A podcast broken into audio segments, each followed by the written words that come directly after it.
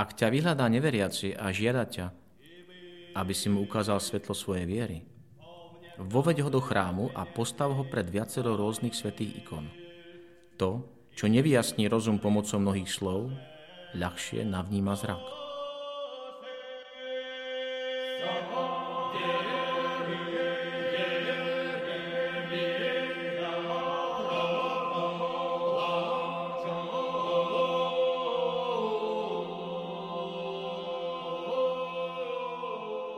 Vítajte pri počúvaní ikonického podcastu. Moje meno je Jozef Matula a v nasledujúcich minútach budem vašim sprievodcom v duchovnom svete ikon. Dnes sa ponoríme do ikony zoslania Ducha Svetého a pouvažujeme o bláznostve ikony pre súčasný svet. Rovnako skúsime pochopiť, prečo nás Duch Svetý pozýva vytvárať jedno spoločenstvo. Malé odporúčanie na úvod. Pre hodnotnejší zážitok otvorte si obrázok ikony a dovolte jej, aby sa pozerala na vás.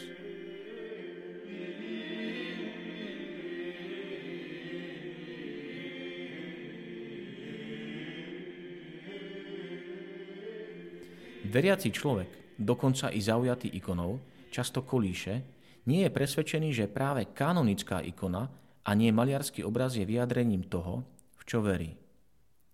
Vidí ikony v múzeách a zdá sa mu, že ak je chrám ozdobený len ikonopisne, bez maliarských diel, mení sa v múzeum.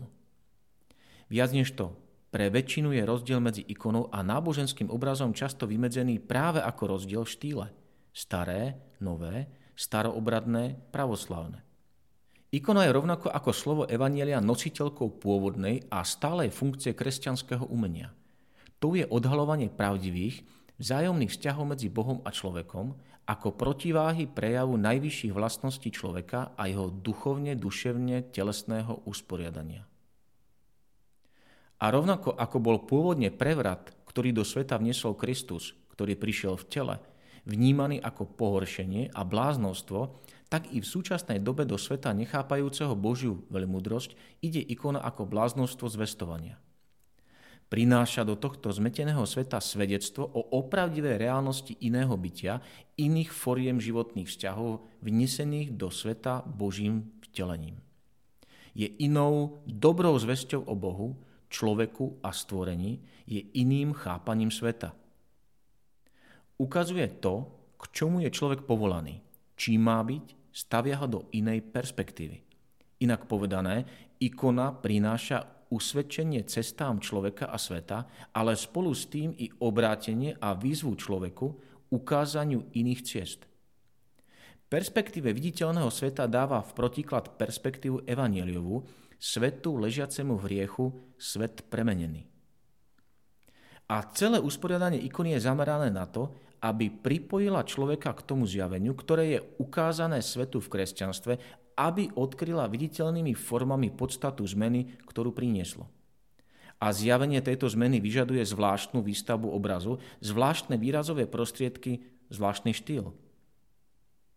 Ikona bude vždy komplexným jazykom. Jednoduchým sa bude javiť len navonok. Navonok bol jednoduchý aj historický osud Krista, ktorý bol zabitý ako toľky iní ľudia. On však touto udalosťou oznamuje skutočnosť, ktorá je základom dejín a samotnej existencie človeka, lásku Otca. Ikona je komplexným obrazom, lebo je obrazom a súčasne slovom, je zjavením a súčasne anamnézis, pamiatkou, Možno by sme dokonca mohli povedať, že najväčšie čaro ikony spočíva práve v jej mimoriadnej jednote slova obrazu, ktorá na psychologicko-komunikatívnej rovine nesie zo sebou jednotu pojmu a pocitu, uvažovania a intuície. Ale tak, ako všetky symboly v kresťanskom živote, ikona predstavuje objektívnu duchovnú skutočnosť, v ktorej prichádza ku komunikácii toho, čo je jej vnútorným obsahom. Ikona tak nie je len obrazom, ktorý vyjadruje výstup človeka k Bohu, ale aj zostúpenie Boha k nám. Formu, v ktorej nastane stretnutie Boha s človekom, milosti s prirodzenosťou, väčšnosti s časom. Pôsobenie Ducha Svetého je predmetom aj našej dnešnej ikony. Pochádza z Ruska a bola napísaná okolo roku 1800. Vyhrate si najbližších 60 sekúnd na jej tichú kontempláciu.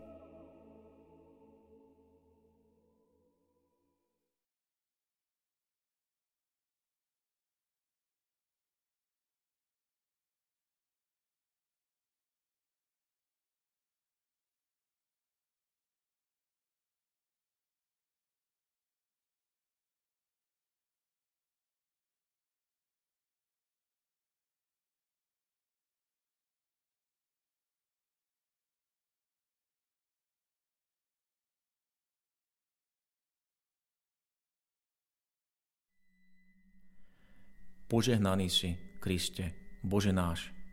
Rybárov si urobil nadovšetko múdrymi, keďže si im zoslal Ducha Svetého a cez nich si celý svet ulovil.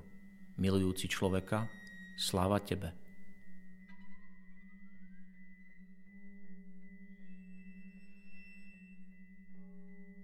Keď prišiel deň Turíc, boli všetci vedno na tom istom mieste. Tu sa náhle strhol hukot z neba – ako keď sa ženie prudký vietor a naplnil celý dom, v ktorom boli. I zjavili sa im akoby ohnivé jazyky, ktoré sa rozdelili a na každom z nich spočinul jeden. Všetkých naplnil Duch Svety a začali hovoriť inými jazykmi.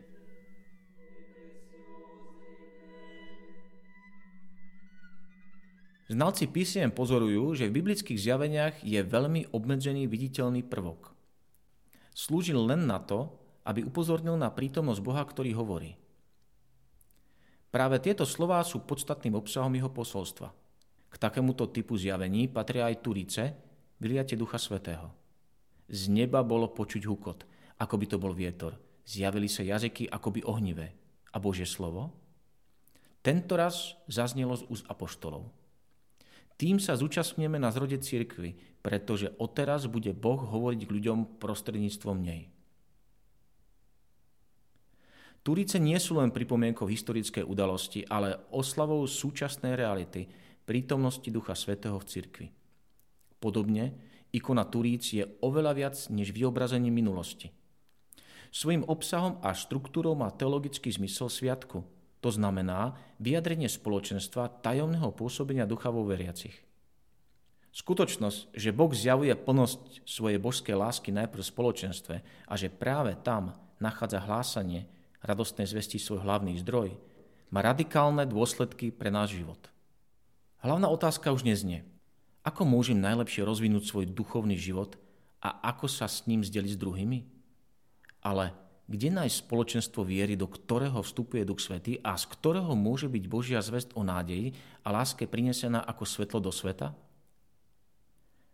V centre ikony je presvetá bohorodička sediaca na zlatom tróne s mramorovou podložkou pod nohami, ktorá ju oddeluje od hriešnosti sveta. Jej odevom je slávnostné purpurové rúcho a ruky má zdvihnuté k modlitbe. Po jej pravici a lavici sedia na stolcov apoštoli a evangelisti.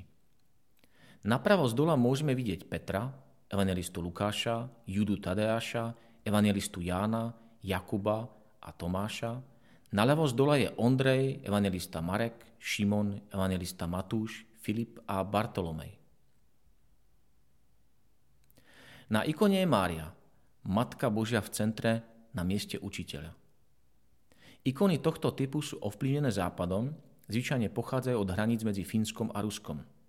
Mária bola prítomná vo večeradle spolu s inými ženami, aj keď, ako už bolo spomenuté, ikona nie je primárne historickým obrazom udalosti. Prítomnosťou Matky Božej v centre ikonopisec zdôrazňuje, že ona je konečným vzorom kresťana – Ježiš Kristus vystúpil do neba a zoslal Ducha Svetého, ktorý pôsobí v rámci cirkvy a skrze svetých sa prejavuje vo svete. Mária je tak zobrazená na kresle učiteľa ako najlepší príklad, od ktorého sa máme učiť nasledovať Krista ako symbol cirkvy, ako človeka, ktorý sa najviac podobal Ježišovi Kristovi, fyzicky ako jeho matka a duchovne ako jeho učenička. Prečo sa o prítomnosti Božej Matky tak málo hovorí v skutkoch apoštolov, aj vo všetkých rozprávaniach a správach o živote a dielach apoštolov? Sláva Matky Božej jej nemohla byť celkom odopretá. Nemohla jej byť odopretá sláva božského svetla, ako nemôže byť odopretá kráľovská, Bohu podobná plnosť dôstojnosti Božej Matky. Sviatok Turíc bol pre Božiu Matku naplnením všetkej plnosti darov, potrebných na cirkevnú službu – pričom služba Božej Matky obsahuje aj súčasne, aj prevyšuje každú službu anielskú aj ľudskú. Medzi zobrazenými apoštolmi sú aj evangelisti Lukáš a Marek, hoci oni neboli prítomní vo večeradle. Zhromaždenie teda reprezentácia cirkvy. Apoštoli sedia symetricky po stranách, čo predstavuje jednotu a harmóniu podobnú tej, ktorá vyžaruje z ikony Trojice. Pozorovatelia sú akoby vťahnutí do tejto jednoty – Zdrojom tejto jednoty je v hornej časti ikony holubica vo svetožiare, symbol Ducha Svetého, a z nej vychádzajúce plamienky, ohnivé jazyky, zostupujúce na prítomných. Ohnivé plamienky Ducha Svetého horia na hlavách Matky Božej, apoštolov a evangelistov. Zároveň cez okná preniká svetlo, napísané zlatou farbou, ktorá vyjadruje prítomnosť Božieho ducha. Turice sú vyliatie Svetého ducha. Nestačilo, že Kristus prijal ľudskú prírodzenosť, ale bolo treba, aby sa aj ľudská prírodzenosť stala Kristovým telom. To, čo robí Svetý duch, udeluje ľudskej prírodzenosti Kristov život a udržuje ju v tomto živote. V cirkvi je všetko jedno v Kristovi, lebo jeden je Kristus, jeden je duch a jeden je božský život, ktorý stvorenie dostalo. Ale každý, kto sa vďaka Svetému Duchu zúčastní na tomto živote, zachováva si svoju individualitu, svoju tvár. Zbor apoštolov nie je kolektívom, ale spoločenstvom. Každý má zvláštny odev, no všetci sú ikonou Krista. V liste Korintianom sa píše Dary milosti sú rozličné, ale duch je ten istý. Aj služby sú rozličné, ale pán je ten istý. A rozličné sú aj účinky, ale Boh, ktorý pôsobí všetko vo všetkých, je ten istý.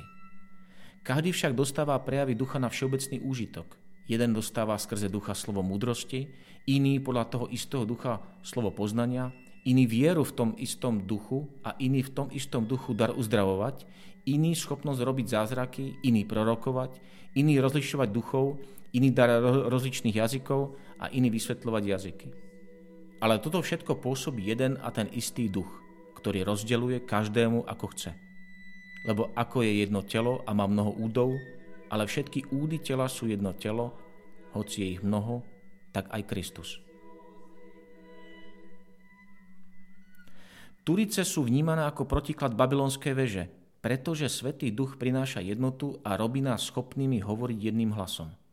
Dar ducha je aj darom rôznorodosti, ohnivé jazyky zostúpli na každého z prítomných.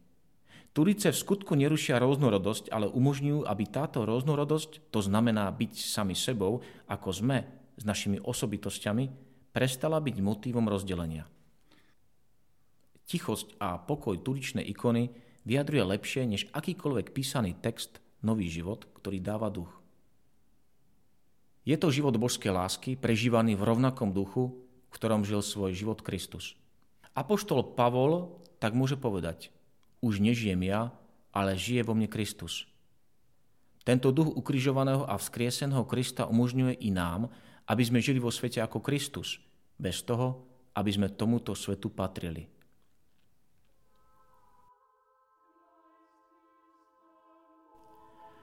Požehnaný si, Kriste, Bože náš. Rybárov si urobil nadovšetko múdrymi, keďže si im zoslal Ducha Svetého, a cez nich si celý svet ulovil. Milujúci človeka, sláva Tebe.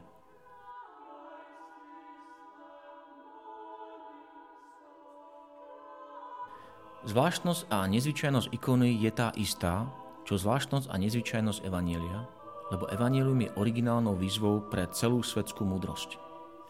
Múdrosť múdrych zmarím a rozumnosť rozumných zavrhnem, hovorí pán ústami svojich prorokov, ktorých cituje svätý apoštol Pavol.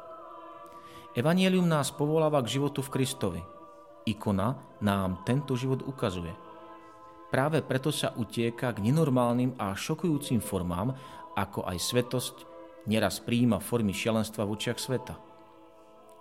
Hovoria, že som šialený, povedal jeden blázon pre Krista, ale bez šialenstva nie je možné vstúpiť do Božieho kráľovstva.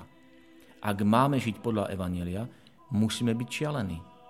Kým budú ľudia rozvážni a rozumní, Božie kráľovstvo na zem nepríde.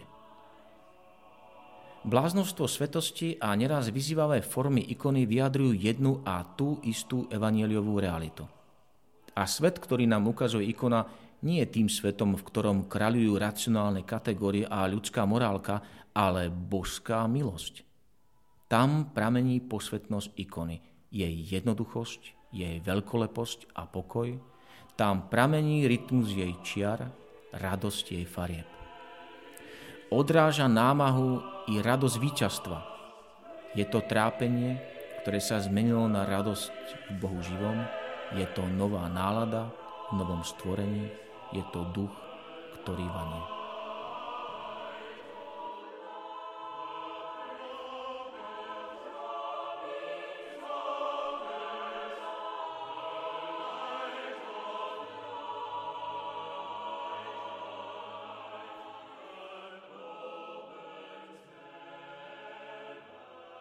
Vďaka, že ste si vypočuli túto epizódu. Ikonický podcast vzniká v spolupráci so spoločnosťou Hour a s galériou Ikony v Žiline, kde si môžete všetky ikony z nášho podcastu pozrieť osobne. Zvlášť chcem poďakovať manželom Urbanikovcom a Matúšovi Ďuraňovi, ktorí obsahovo aj technicky pripravili túto epizódu. Do počutia o týždeň.